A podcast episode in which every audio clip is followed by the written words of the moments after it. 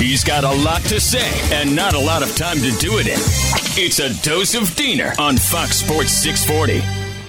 All right, I'm going to try my best to fit this in here in 3 minutes. But in the next 2 days, I'm going to give you my picks for the entire season of the NFL. Division winners, wild card, Super Bowl. Okay, so we're going to start with division winners and wild cards today. Tomorrow we'll finish off with who we think is going to win the entire thing. So in the NFC, that's where we're going to start. I got the Cowboys winning a very competitive division there. In the West, the Rams winning, again, very competitive division.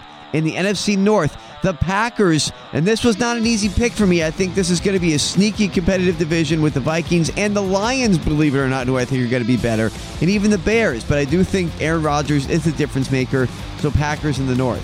Then in the South, let me just go with the Buccaneers and Tom Brady, although I do think that will be a better division as well. Wild card teams in the NFC. Panthers, Baker Mayfield, Christian McCaffrey is healthy. I think they get it done.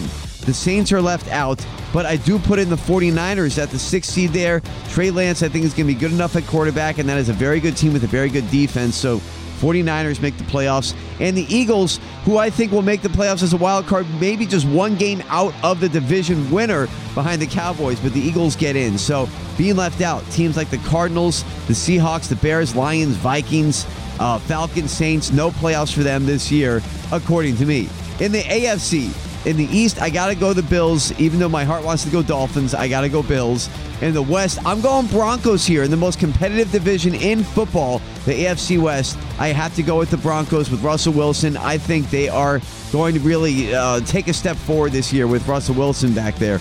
In the North, again, very competitive, but the Bengals, Joe Burrow, they get it done again in the AFC North. And then in the South, I like the Colts, actually. I think people are overlooking the Colts with Matt Ryan going in there. Of course, Jonathan Taylor, I think, is the best running back in football. And then the wild cards. This is where I'm going Dolphins. Absolutely, no doubt about it. Tua and the gang get it done and make the playoffs this year.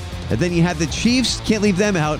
And then the Raiders. So, yes, I'm taking two teams from the West to make the playoffs out of the three wild cards, which means no Ravens, no Browns, no Steelers, no Patriots, no Titans, who were the number one seed last year.